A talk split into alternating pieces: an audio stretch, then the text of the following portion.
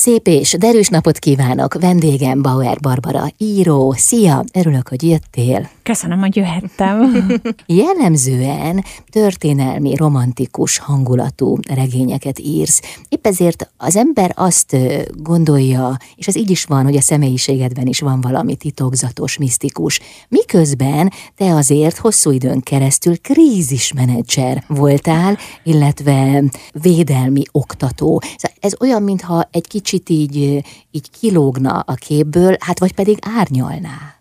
Hát egy ilyen kontúrt húz talán. Öm, azt gondolom, hogy én egy ilyen két lábbal a földön járó ember vagyok, de, de valóban el tudok repülni, szárnyalni szó szerint.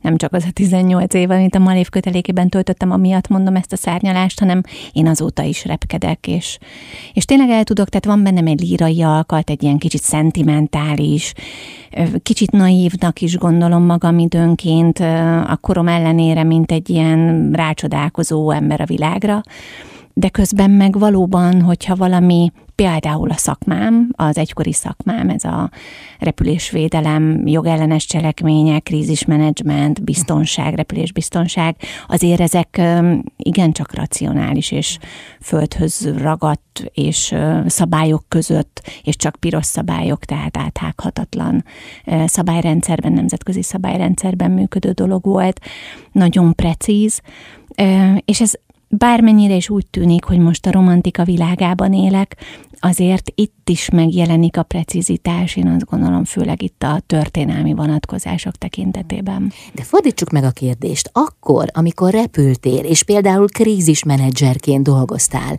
akkor hol volt a te romantikus éned? Hol élted meg?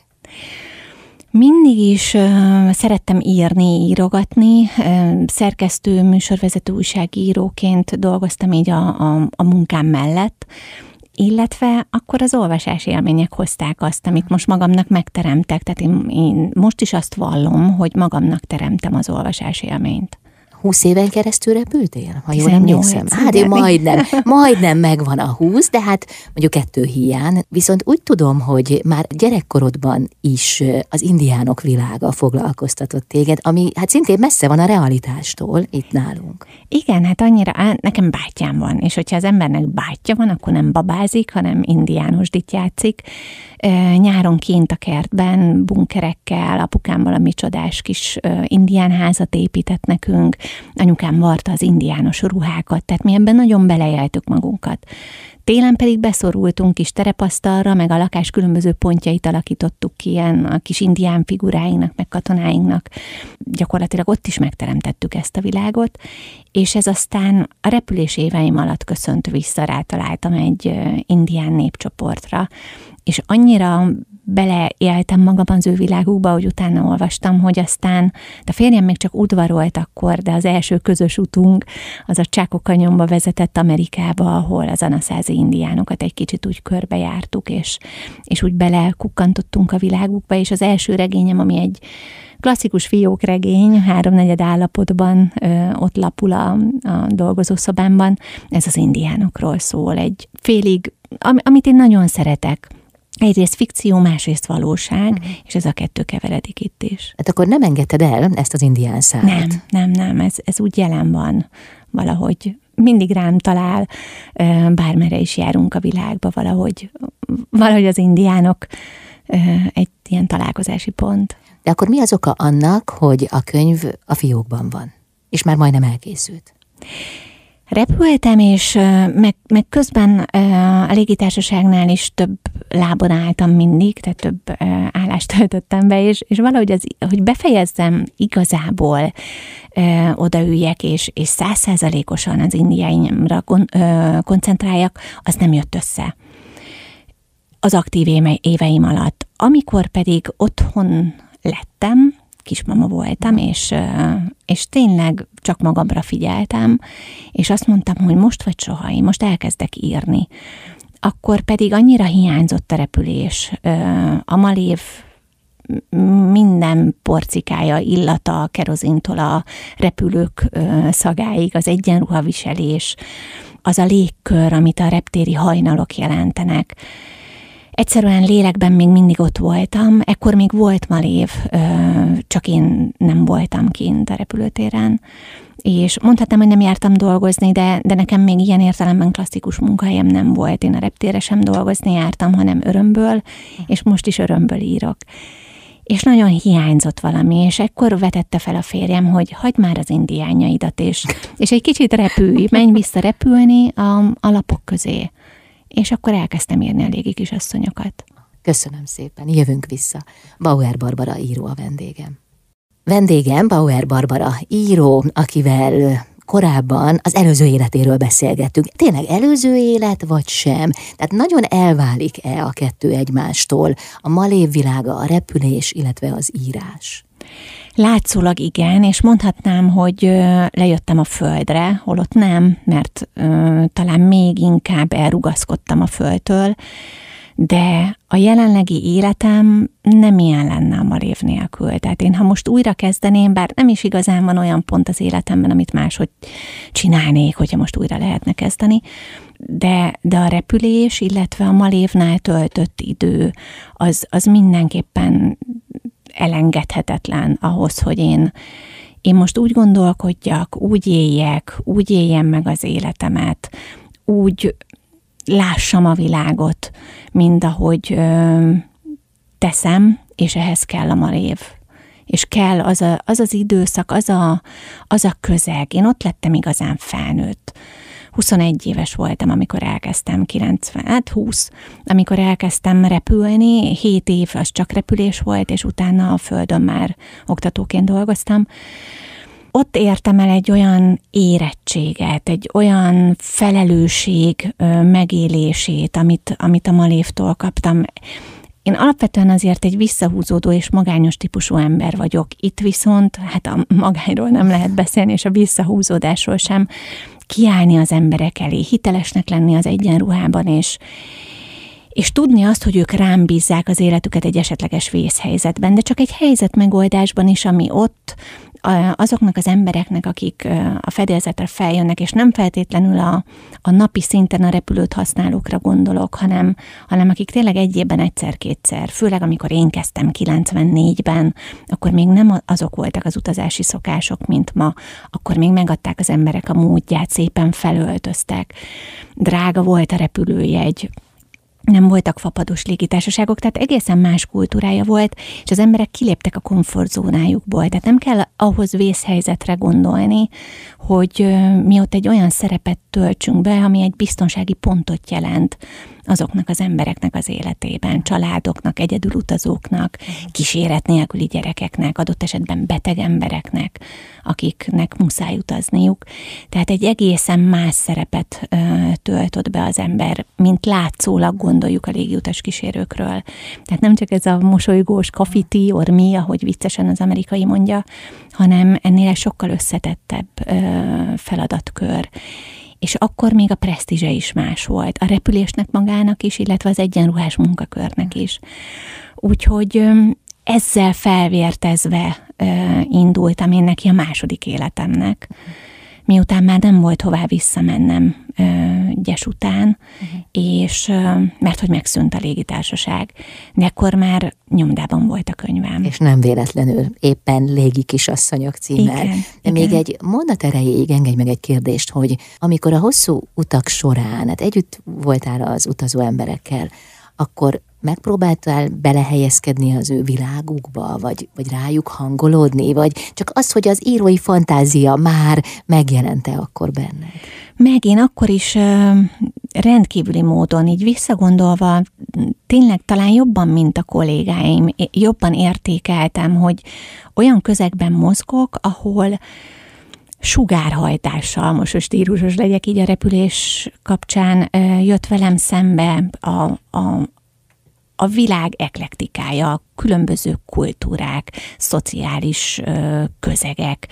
Ö, A-ból B-ben megy egy, egy utazóközönség, 150-180 ember, különböző vallást, politikai nézetet, kulturális különbséget, szokásokat, viselkedésmódokat képviselve, családok, egyedülállók, elképesztő esettanulmányoknak éltem én ezt meg, és szóba is elegyedtem. Én szerettem kint lenni az utasok között, és beszélgetni és valahogy ezt meg is érzik az emberek, ezt a fajta közeledést. Teljesen más végig menni úgy a fedélzeten, hogy az ember a folyosó végét nézi, és éppen csak érzékeli, hogy valakinek valamire szüksége van, vagy felveszed a szemkontaktust, és akkor megállítanak, és akkor elmeséli New Yorktól Budapestig az idős néni az élete történetét, hogy ő mikor ment ki, és most miért jön haza megrendítő, vicces, e, ezerféle jelzőt tudnék mondani, hogy mi minden történetet hallgattam én ott meg, és, és azért ez,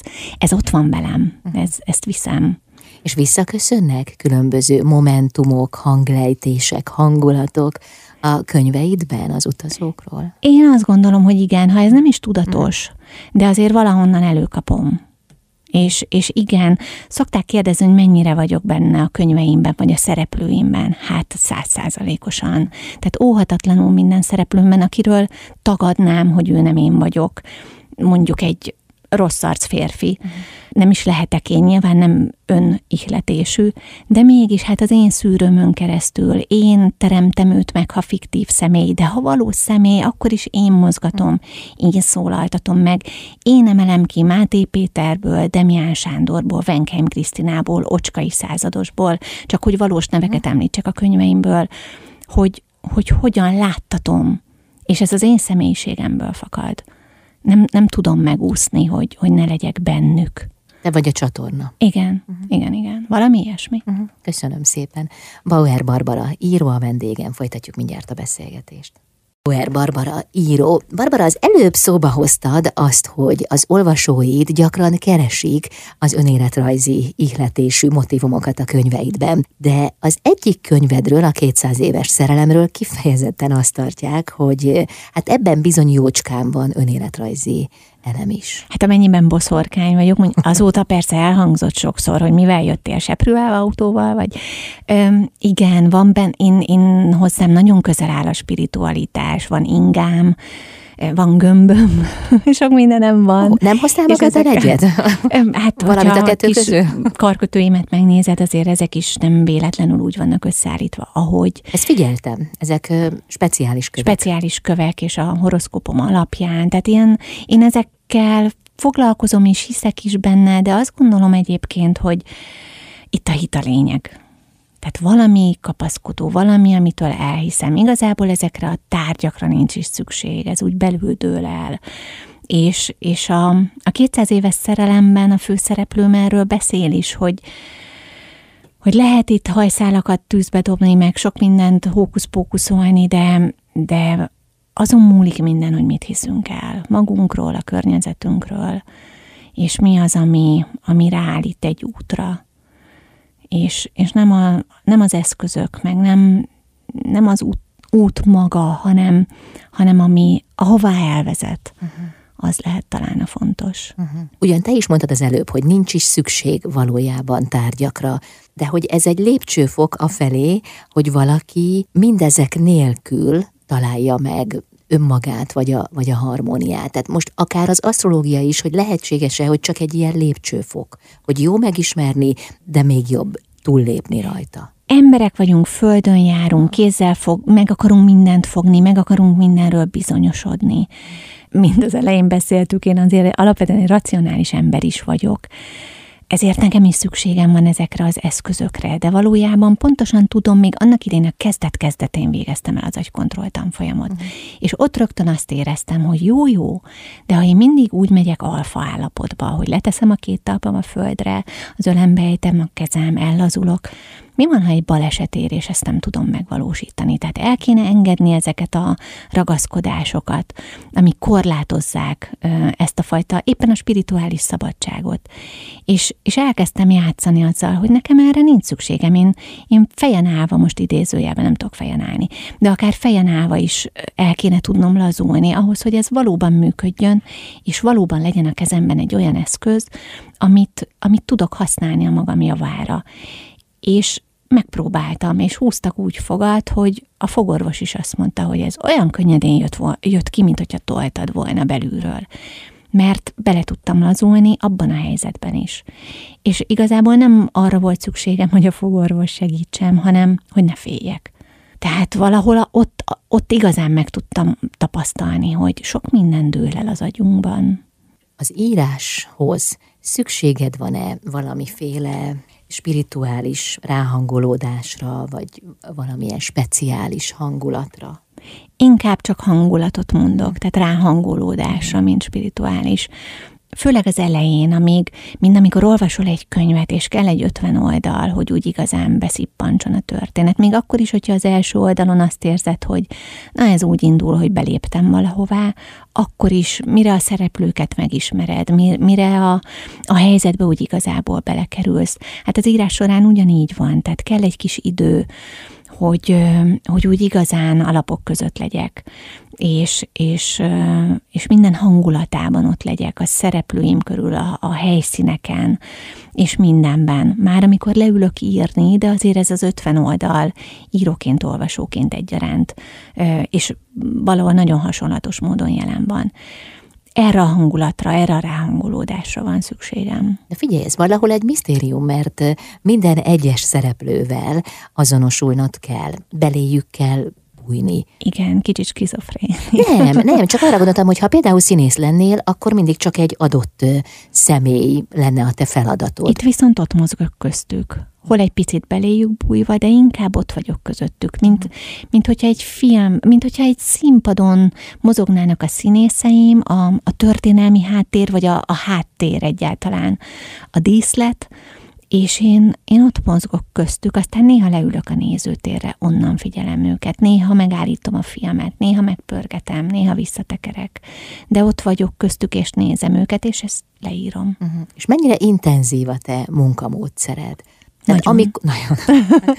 Van egy, egy felkészülési időszak, az, az hosszú hónapok, uh-huh. de maga az írás az egy nagyon koncentrált uh, 6-8 hét. De az akkor nagyon koncentrált, tehát hajnalban kelek, egész nap írok, késő estig. Uh-huh. Imádom.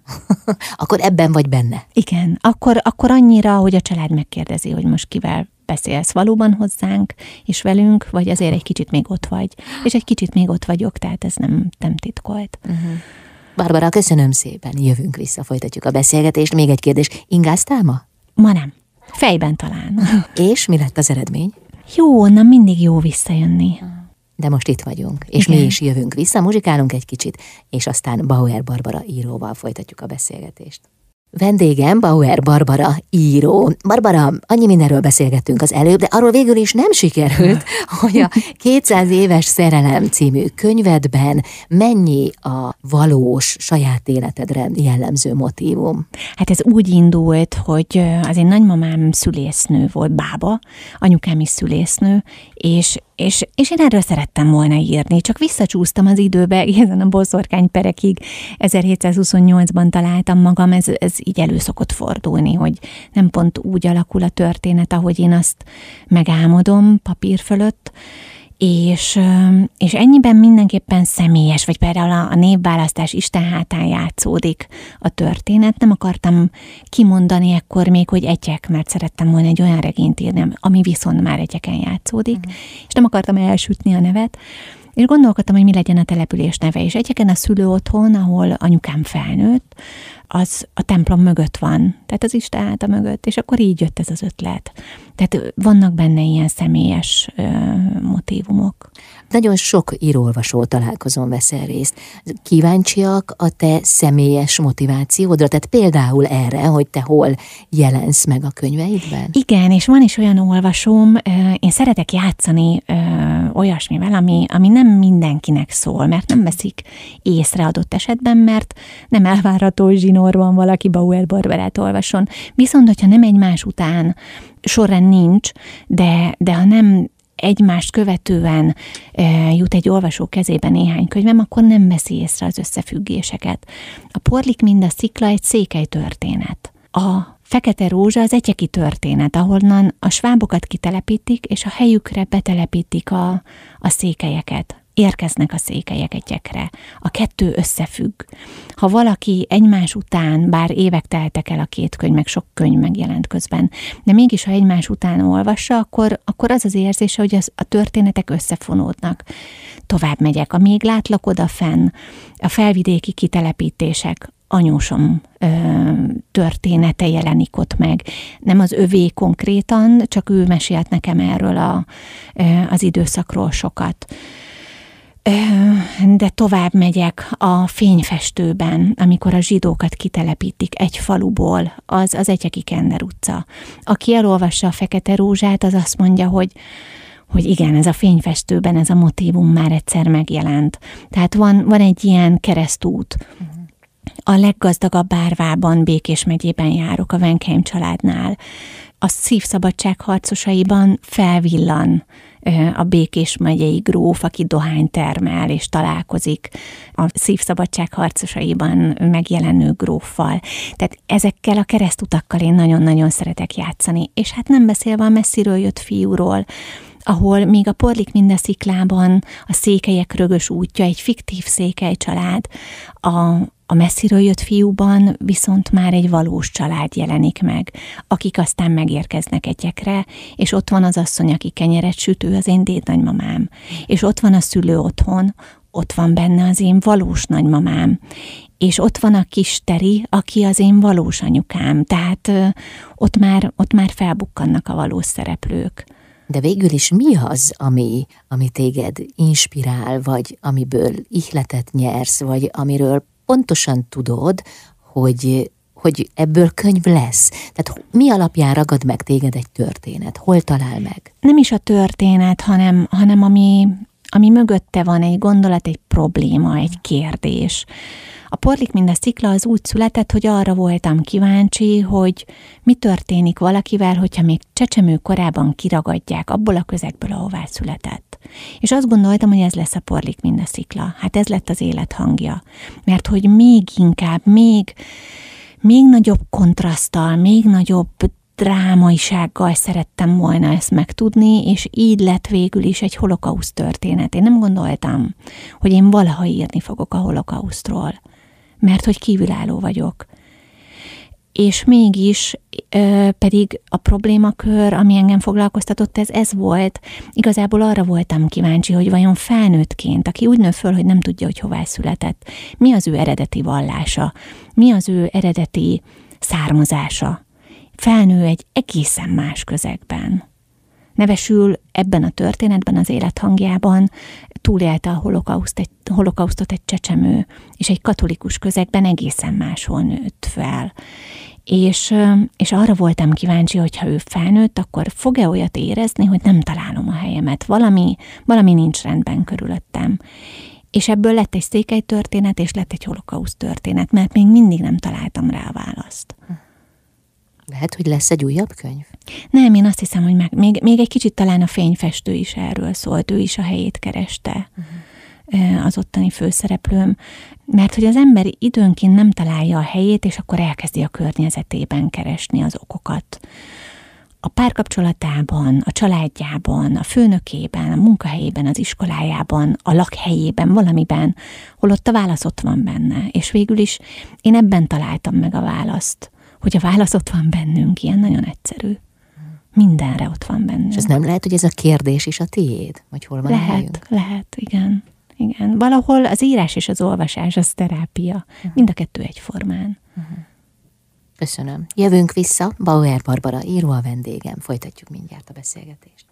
Bauer Barbara író a vendégem. Barbara, téged nem csak a saját fantáziád ragad el a könyvírás során, hanem az is nagyon jellemző rád, hogy kiválasztasz egy-egy szemét a társadalmunkból, akik ismertek, híresek, és az ő történetükön keresztül írsz egy könyvet. Hát például Máté Péterről, Demián Sándorról is írtál egy könyvet, de mondjuk most maradjunk Máté Péterről. Most élsz egyébként a könyv címe. Miért pont ő? Nem is a, mondod, hogy híresek, inkább az izgalmasak. Amikor valami, valami olyat hagynak örökül, ami, amit nem lehet elfelejteni. És ilyen Máté Péter is, ilyen Benkeim Krisztina is, vagy az ő apukája az egy magyar nábob, Benkeim József Antal. Ugye az leggazda, a, a leggazdag a párvában. Igen. Illetve ilyen Demián Sándor is, ilyen ocskai százados is. Amikor azt látom, hogy valaki ahogy él, az a tekintetben példaértékű, hogy ha megfogadom, akkor, akkor én is bármit elérhetek. És ez nem, nem csak sikerben, pénzben ö, mérhető, hanem, hanem útban, önmegvalósításban, kiteljesedésben, most itt mondhatnék ilyen szavakat, mert, mert hogy miben is mérhető a siker? A jó érzésben, ha elégedett vagyok.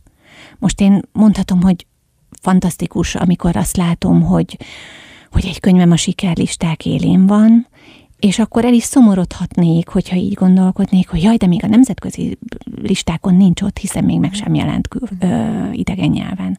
Tehát hol van a határ i- ilyen alapon a sikerben, pénzben, stb. Tehát ne így mérjük, hanem elégedettségben. Igen, mert mindig lehet följebb tenni. Mi, mindig, és Igen. akkor sosem éri el az ember, és mindig elégedetlen. Igen, de most amit mondtál, hogy, hogy izgalmas emberekről van szó, hogy valószínűleg ahány embert megkérdeznénk, hogy számára ki, ki a... az izgalmas. Igen, mindenki mást. Igen, számomra mit jelent ez az izgalmasság? Hát számomra ezt jelenti, hogy, hogy van valami, ami, ami számomra ilyen megfoghatatlan. Hogy csinálta, miért úgy, miért úgy élt, és akkor visszatérve Máté Péterre, ezerféleképpen meg lehetne az ő életét is írni. Én a dalain keresztül ragadtam őt meg, az apán keresztül, hogy milyen apa volt ő, milyen férj volt ő. Félretettem a bulvárlapokat, azt, azt nem is akartam mm, belevonni, mert hogy itt élnek köztünk a gyerekei, az unokái, és, és azt tartottam inkább tiszteletben, hogy mit hagyott ő örökségül, a gondolatokat, azt az életvitelt, ahogy ő a közönségéhez fordult, ahogy a zenéhez nyúlt, ahogy a családja felé fordult. Ettől lett ő Máté Péter. Nem lehet az egyik ö, hagymahi darabot levenni, és a másikat, másikkal nem foglalkozni. Ő ezekkel együtt az a személyiség, amit aztán, ha mind hagymát lebontunk, akkor eljutunk oda, a, ahol a legtöbb illóolaj van, a legtöbb eszenciája az ő életének. És, és ebben benne van az apa, a férj, a, az az ember, aki áll a kultúrházban, akkor is, hogyha egy embernek énekel, mert, mert vidéken egy kis kocsmában áll, vagy a nagy színpadon, ahol sok ezer ember sikítozik és, és rajong érte, és nincs különbség. Ha ül otthon a zongorájánál, és, és a lánya belejtette éppen a, a, a ceruzát a zongorába, és annak hangja van, és ahogy ő ezt kezeli, és hallja, és, és megéli, vagy, vagy megint csak a nagy színpadon egy, egy fényes öltönyben és zongorázik. Tehát az embert kerestem mögötte, és, és így volt ez Demián Sándornál is, és nem véletlenül nem jelenik meg a könyvben az ő neve, mert nem azt akartam, hogy az üzletemberről szóljon ez a regény, hanem arról a kisfiúról, aki 192 magával Székelyföldön felül a családja a, a szekérre, és elindulnak a székelyek rögös útján, és eljut egyekre, és onnan azzá lesz, amivé aztán lett, és megépül a műpa, és megépülnek a bevásárlóközpontok, meg a Nemzeti Színház, és még sok mindent mondhatnék, és ott a Prima Primissima díj, és, és jótékonykodás, és Venkem József Antalhoz tudnám őt hasonlítani e tekintetben, aki, aki azt mondta, hogy nekem vagyon és hatalom jutott, akkor ezzel dolgom van, és felelősségem van, és segítenem kell. És száz évvel később van egy üzletember, aki ugyanezt teszi, és az emberek nem is gondolják, hogy neki is mindig volt, tele volt a zsebe, de a szíve is. És ő sem hagyott senkit éhezni. Csak ő ezt nem, nem tette publikussá, mert nem ez volt benne a lényeg, és nem a hála volt benne a lényeg. De tudta, hogy honnan jött, és ezt sosem felejtette el, és itt a kulcs, hogyha tudom, hogy honnan jövök, azt nem felejtem el. Ha van egy értékrendem, akkor ha tele van a zsebem, és hatalomhoz jutok, akkor azt úgy tudom forgatni, hogy amit kaptam, azt továbbadom. És, és ezek, ezek azok a dolgok, amik engem ezeknél az embereknél ö, érdekeltek. Uh-huh. És nem, nem a hírnév, nem a nevük, uh-huh.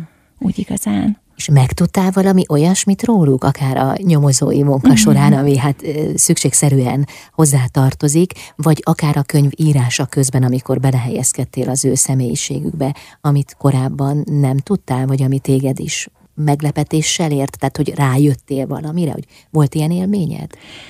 Akikkel eddig foglalkoztam, ugyanaz, mint hogyha valami halmaz elméletben a meccéspontot találtam volna meg. Amikor az ember tudja, hogy hol a helye a világban, és, és egy megfelelő értékrenddel szemléli a, a, a világot.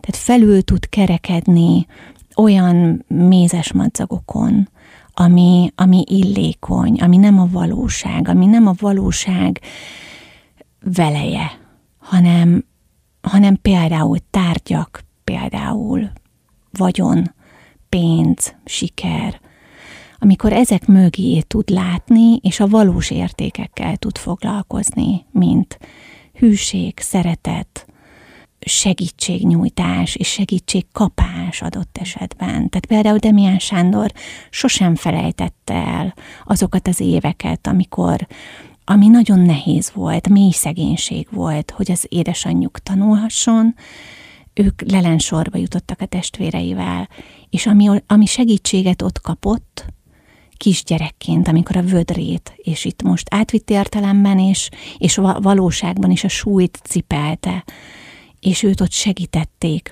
egyébként más szegény emberek, sorsközösség, és ő ezt nem felejtette el. Uh-huh. És ez végig jelen van az életében, ahogy él és dolgozik és gondolkozik.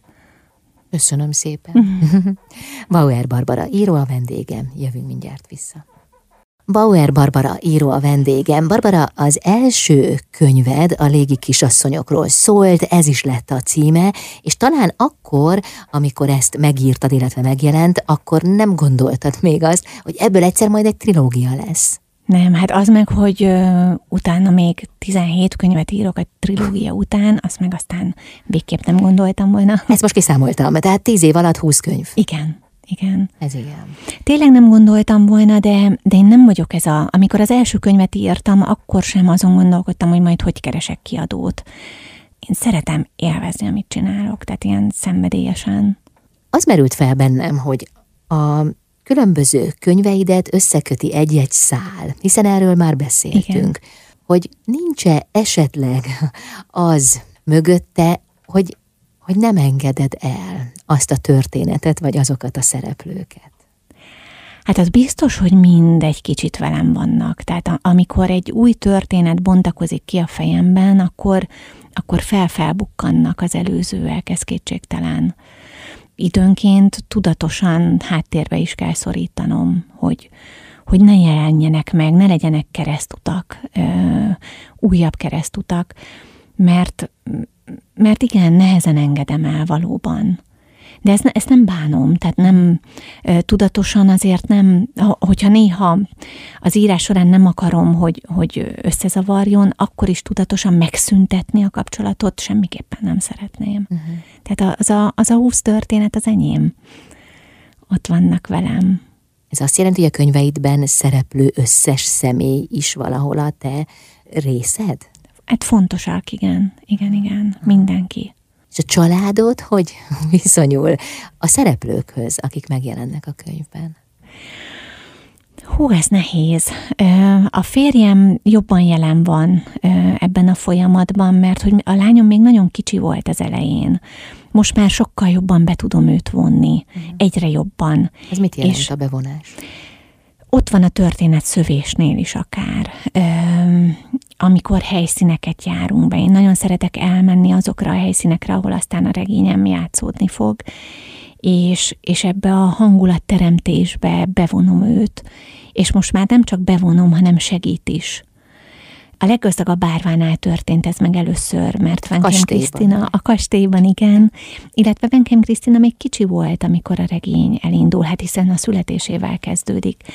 És, és ott voltak olyan elemek, ahol kifejezetten kértem a Ágita lányomat, hogy, hogy hallgasson meg egy-egy részt, felolvasom. Szerettem volna, hogyha a kis gyereklány megjelenését ő gyerekszemmel, kvázi kritikával éli meg, és ki is kértem a véleményét, és amikor azt láttam, hogy lehunja a szemét, miközben én felolvasok részt, akkor tudtam, hogy jó helyen járok, mert bele tudja magát élni gyerekként, be, beengedett a fantázia, a saját fantázia világába, hiszen nem filmet kapott, vagy, vagy mesekönyvet képekkel illusztrálva, hanem szöveget, és ezen keresztül nyílt ő meg. És amikor azt láttam, hogy ezt elértem, akkor akkor éreztem, hogy jó úton vagyok egy kisgyerek világába. Egyébként gyerek szemmel nézni, vagy férfi szemmel nézni, női íróként, felnőtt íróként, azért az egy picit kihívás, legalábbis nekem. Uh-huh. És mit tapasztalsz például az író-olvasó találkozók alkalmával, hogy az olvasóid fejében mennyire jelenik meg más világ, mint amiről te írtál, hiszen mindenki a saját antennáján keresztül szűri igen, igen. a történeteket. Ez nagyon érdekes szembesülés. Azt mindenképpen, és szinte mindig elhangzik ilyen találkozókon, hogy, hogy azt nagyon szeretik az olvasóim a könyveimben, hogy, hogy nagyon láttatom ami, amit meg szeretnék jeleníteni, tehát nagyon képi, illetve az érzelmeket is nagyon szeretem átéreztetni. Még hogyha ez nem is így van, hiszen én átérzem, és azt írom le, de ezáltal, aki olvassa, is átérzi. Mm. Hiszen ezt mindig hangsúlyozom, hogy én, én azért a saját könyveimnek is elsősorban olvasói vagyok a történeteimnek. Tehát ebből az aspektusból írok. Amikor viszont ők máshogy élik meg, ez sem baj hiszen akkor is elérem kvázi a célomat, hogy egy másik világot teremtek, és, és az olvasóm oda beléphet. A porlék mind a sziklánál volt egy ilyen nagy szembesülésem, akkor talán az első nagy, amikor én annak a könyvnek az írása során elsősorban a történelmi viszontagságokat, a tragédiákat éltem meg, és a szerelmi szál a romantikus történet, az egy ilyen visszafejthető valami volt, egy, egy könnyítés, egy kapaszkodó, amikor kiléphetünk egy, egy népírtás borzalmából, és megint megjelennek a szereplőim, mint, mint a romantikus történet résztvevői egy ilyen könnyebbségérzést éreztem, amikor azt a részt írhattam, és azt gondoltam, hogy az olvasók is ott egy picit fellélegezhetnek. És volt olyan olvasóm, aki valószínűleg egy olyan éles stádiumot élt meg, hogy neki a romantikus szára volt szüksége az egész történetből, és azt mondta, hogy nagyon köszöni ezt a szép romantikus történetet. A tragédiáját meg sem élte. Hm. És, és először nem tudtam ezt mire vélni, és aztán megértettem, hogy, hogy ő az egészből ezt ragadta ki, mert neki erre volt szüksége, és ez így van jól. Uh-huh. Uh-huh. Sőt, hát az nem lehet, hogy ahány olvasó annyiféle történet. De, mi... de, de. És ez így van jól. Hát de ha odállunk egy festmény elé is, egészen más színeket fogunk észrevenni, és más mondani valót, vagy zenehallgatás közben. Vagy akár egy színházi előadásról igen, is, igen. annyiféle történet. Igen van a fejünkben, ahányan vagyunk. Úgy van. Köszönöm, Barbara. Jövünk. Bauer Barbara író a vendégem. Bauer Barbara író a vendégem. Barbara az oldaladon ugyan néhány évvel ezelőttről, de van például egy olyan írás, ahol annak részleteibe avatott be az olvasót, hogy te hogyan sütsz. te hogyan működsz, mint pék. Miközben feltűnt nekem a beszélgetés során, hogy utalást tettél arra, hogy volt egy pék felmenőd is. Igen.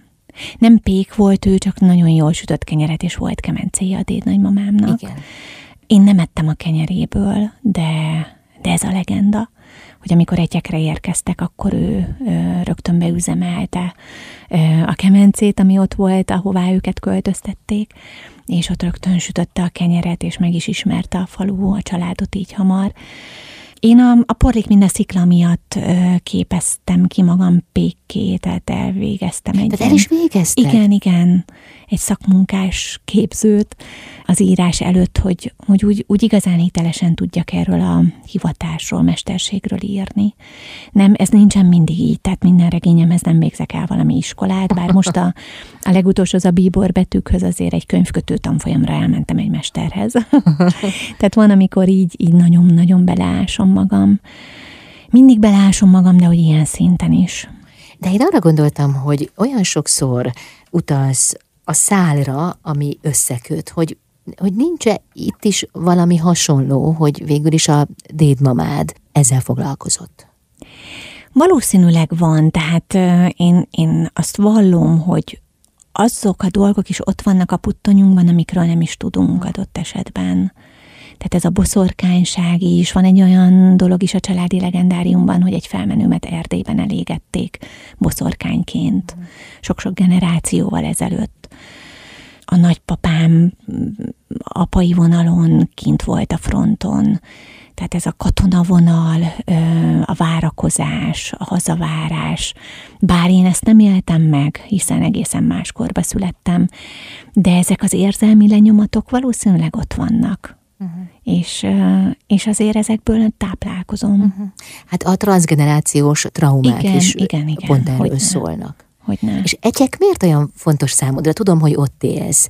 Ott élek, a apukám vonalát, hogyha visszavezetem, akkor sok-sok generációra talán a törökökig egyeki a vonal, tehát ős egyekiek vagyunk így módon. Anyukám vonaláról pedig a székely betelepülés, és, és ez a székely vonal göngyölíthető fel, de mindenképpen gyökeret már dédszülői szinten egyeken tudhatom be, hogyha a temetőbe megyek, akkor, akkor, akkor mindenképpen fellelhető. Soha nem is akartál elköltözni onnan? Költöztem én el fiatal éveimet, a repülős aktív éveimet, azt Budapesten éltem meg, és, és nem is áll tőlem távol, hogy, hogy kimozduljak és máshol éljek, ettől még a gyökereim ott vannak. Mitől olyan fontos az, hogy, hogy valaki honnan jön? Van mire támaszkodni. Egy házat is úgy építünk, hogy biztos talaj kell, biztos alap kell neki, jó mély amit aztán telöntünk betonnal, aztán jönnek, jönnek a téglasorok, és amikor biztos ez az alap, akkor lesz az egy hosszú évtizedekig álló ház. Az embernek is kell tudnia, hogy honnan jött. Akár a magyar történelmet nézzük, és akkor ezt lehet szűkíteni a család történetére. De ez az, amire hátra lehet dőlni, és ezt nem feltétlenül azt kell tudni, hogy jaj, mennyire szép volt minden, hiszen minden családban akár lehet, ö, lehetnek elbukások, lehetnek ö, halálesetek, ö, hiszen a háború nem kímélt egy családot sem.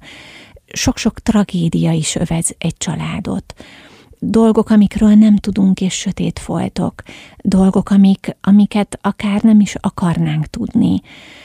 Én speciál, hál' Istennek nem tudok olyanról, amit tagadnom kellene. De valószínűleg, ha lenne ilyen, sem akarnám tagadni, hiszen az is hozzánk tartozik. Ha ezt tudjuk, akkor szembe tudunk vele nézni, akkor fel tudjuk dolgozni, és van, van mire támaszkodni, ami ott van mögöttünk, amit el lehet mesélni, tovább lehet adni. De az a veszély nem állhat fenn ilyen esetben, hogy, hogy valaki nem tud tovább lépni, tehát túlságosan visszahúzza őt a múlt történés? Biztosan fennáll, de szerintem veszélyesebb az, hogy nem tudom, hogy mi húz vissza, de visszahúz, mint hogy tudom, hogy mi húz vissza, és legalább megpróbálom fel, feldolgozni, vagy legalább azt mondom, hogy aha, ez húz vissza. És ez a szembesülés, ez a felismerés már egy óriási lépés önmagában ez már egy óriási lépés. És akkor innen lehet tovább. Lépni. Igen, igen. Legalább az esély megvan rá. Bauer Barbara, író a vendégem, jövünk mindjárt vissza. Vendégem Bauer Barbara, író. Barbara, 20 könyv van már mögötted, mindössze 10 év alatt. Ez azt jelenti, ahogy mondani szokták, hogy igencsak termékeny szerző vagy nem nyugszom, azt szoktam mondani, hogy miért nincs négy kezem, és akkor négy kezest írnék, de viccet félretéve tényleg, tehát leteszem az egyiket, és akkor a család szoktam mondani, hogy most pihensz, ugye? És akkor, ha, ha nem írok, vagy nem foglalkozom, tehát megpróbálok tényleg kikapcsolódni, akkor azt érzem, hogy ez így nem jó. Engem kikapcsol az olvasás, a felkészülés, és maga az írás is, és ez ennek köszönhető és amíg ez, ez nem, nem változik, addig ez így lesz. Tehát ez örömhajt? Tehát az hajt, igen, hogy jó igen. ebbe belehelyezkedni, igen. és odaadni magad igen. ennek a tevékenységnek? Kilépni, repülni, másik világban járni. Hát most Gutenbergről szól az utolsó könyvem, a bíborbetűk. Hát középkorban éltem. Hát mikor, mikor járt az ember a középkorban, hogyha idő utazik? Mhm. Mikor idő utazhat, hogyha erről olvas vagy ír? Úgyhogy én erről olvastam sokat, aztán írtam róla. És mennyi időt vesz igénybe a felkészülés, a nyomozó munka? Ha teljesen új a téma, akkor, akkor legalább egy év, de akár kettő. Uh, az igen. És hogyha már most a székelyekről írnék, akkor már nyilván nem kéne két évet erre szánom, ha csak nem valami egészen új szemszögből tenném ezt, de, de hosszú idő nekem, én nagyon beleásom magam, és ezt nagyon élvezem. Akkor ez azt is jelenti, hogy egyszerre párhuzamosan több dimenzióban is jelen vagy. Igen, tehát mindig van egy kutatófázis, annak is különböző mélységei, tehát úgy három-négy regény dolgozik a fejemben egyszerre. Egy, amit írok, Aha. effektíve, tehát ott már túl vagyok a felkészülésen, ott már megtanultam hozzá mindent, és, és kettő-három, ami a, a kutatás különböző fázisai. És nem esik nehezedre egy-egy munkából kiszállni? Mert hogyha valaki ennyire intenzíven dolgozik, akkor nehéz az agyát, azt gondolom, egy más típusú történetre vagy hangulatra koncentrálni ezek ilyen tanulási folyamatok, tehát euh, én azt gondolom, hogy, hogy nem véletlenül merek most már bátrabban, tehát akár a középkorba visszamenni, amit nem, teljesen más egy olyan korról írni, amit a nagyszüleink mm, nem tudnak elmesélni. Az még olyan kézzelfogható, nagyjából a múlt század elejéig visszamenni. Van valaki, akinek mesélték, hogyha már, már konkrétan nem is tudok olyan emberrel találkozni, aki maga mesél. A középkorra ez nem igaz ehhez már nekem is bátrabbnak kellett lenni.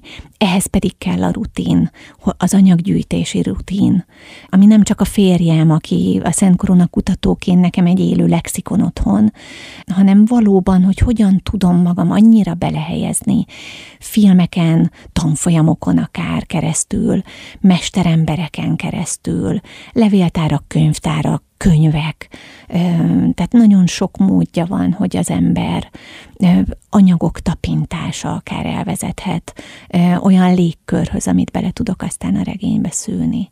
A bíborbetűk az új könyved. Mi Igen. az, ami a háttérben zajlik? Mm. Hát melyek az új történetek? Lehet-e ezekről valamit tudni? Hát ez a könyvvilága, a bíborbetűk. Tehát itt, itt visszamentem a könyvek születéséhez, és és egy nagyon érdekes, most mm, el tudok menni a, a, a nyomdába, itt a mai világban, 2022-ben, 570 évvel később. Én most egy gombot fogok megnyomni, hogy a bíborbetűk a nyomdai útján elé, elinduljon, míg néhány hete is még, néhány hónapja meg aztán különösen. Ott voltam abban a világban, amikor Gutenberg maga megfordította azt a negyed fordulatot az ő nyomdagépén, és, és szintén a könyvnyomtatást elindította. Ez valami, valami őrületes időutazás uh-huh. most az én életemben. És mi lesz a te saját történeted legközelebb? Tehát mi az, amin dolgozol? Most egy családregényen egy, egy körülbelül 300 évet átévelő generációról generációra fogok utazni egy család történetén keresztül, és hát itt még, még van, van kutatandó terület, de, de már közelítek az írásfázisához, és ez, ez most más szempontból lesz nagy lélegzetvétel, itt az az időintervallum, amit átölelek, az a kihívás, és, és ezért, ezért várom nagyon izgatottan. Lehet, hogy egy sorozat lesz? Hogyha nem, nem, nem, nem. Egy, egy történetben gondolkodom, csak nagy ívű, és, és ez, ez jelenti az izgalmat, hogy hogyan, hogyan tudom ezt úgy átlépni, ezt a több száz évet, hogy mégis megmaradjon az az ív, amit én nagyon szeretnék megjeleníteni. Hát több történet van egyszerre jelen a te életedben. Igen. Olyan, mintha többet élnél. Sokat élek. Legalább, legalább három-négy életet. Aha. Repülni mikor fogsz? Hát most mondhatnám, hogy én most is repülök, de, de tervezünk nagy utazást, és az olyankor nekem mindig mindig egy, egy kicsit nosztalgia, tehát fölmenni a, a kék égre, az égbe, a felhők fölé, ahol mindig, mindig süt a nap, az, az óriási dolog, nosztalgikus, és, és az is időutazás most már. Uh-huh. Hát végül is akkor ugyanaz történik veled, mint amikor könyvet írsz. Ott is repülsz, ott igen. is időutazol. Igen, igen, igen. Minden ugyanaz. Minden ugyanaz, és, és most már, ahogy távolodom a valós repült éveimtől, ez is egy kicsit történelem. Barbara, nagy öröm volt, hogy jöttél. Na, köszönöm szépen. Köszönöm a lehetőséget. Bauer Barbara író volt a vendégem. Én ezzel búcsúzom is. Bálint Edinát hallották viszont hallásra.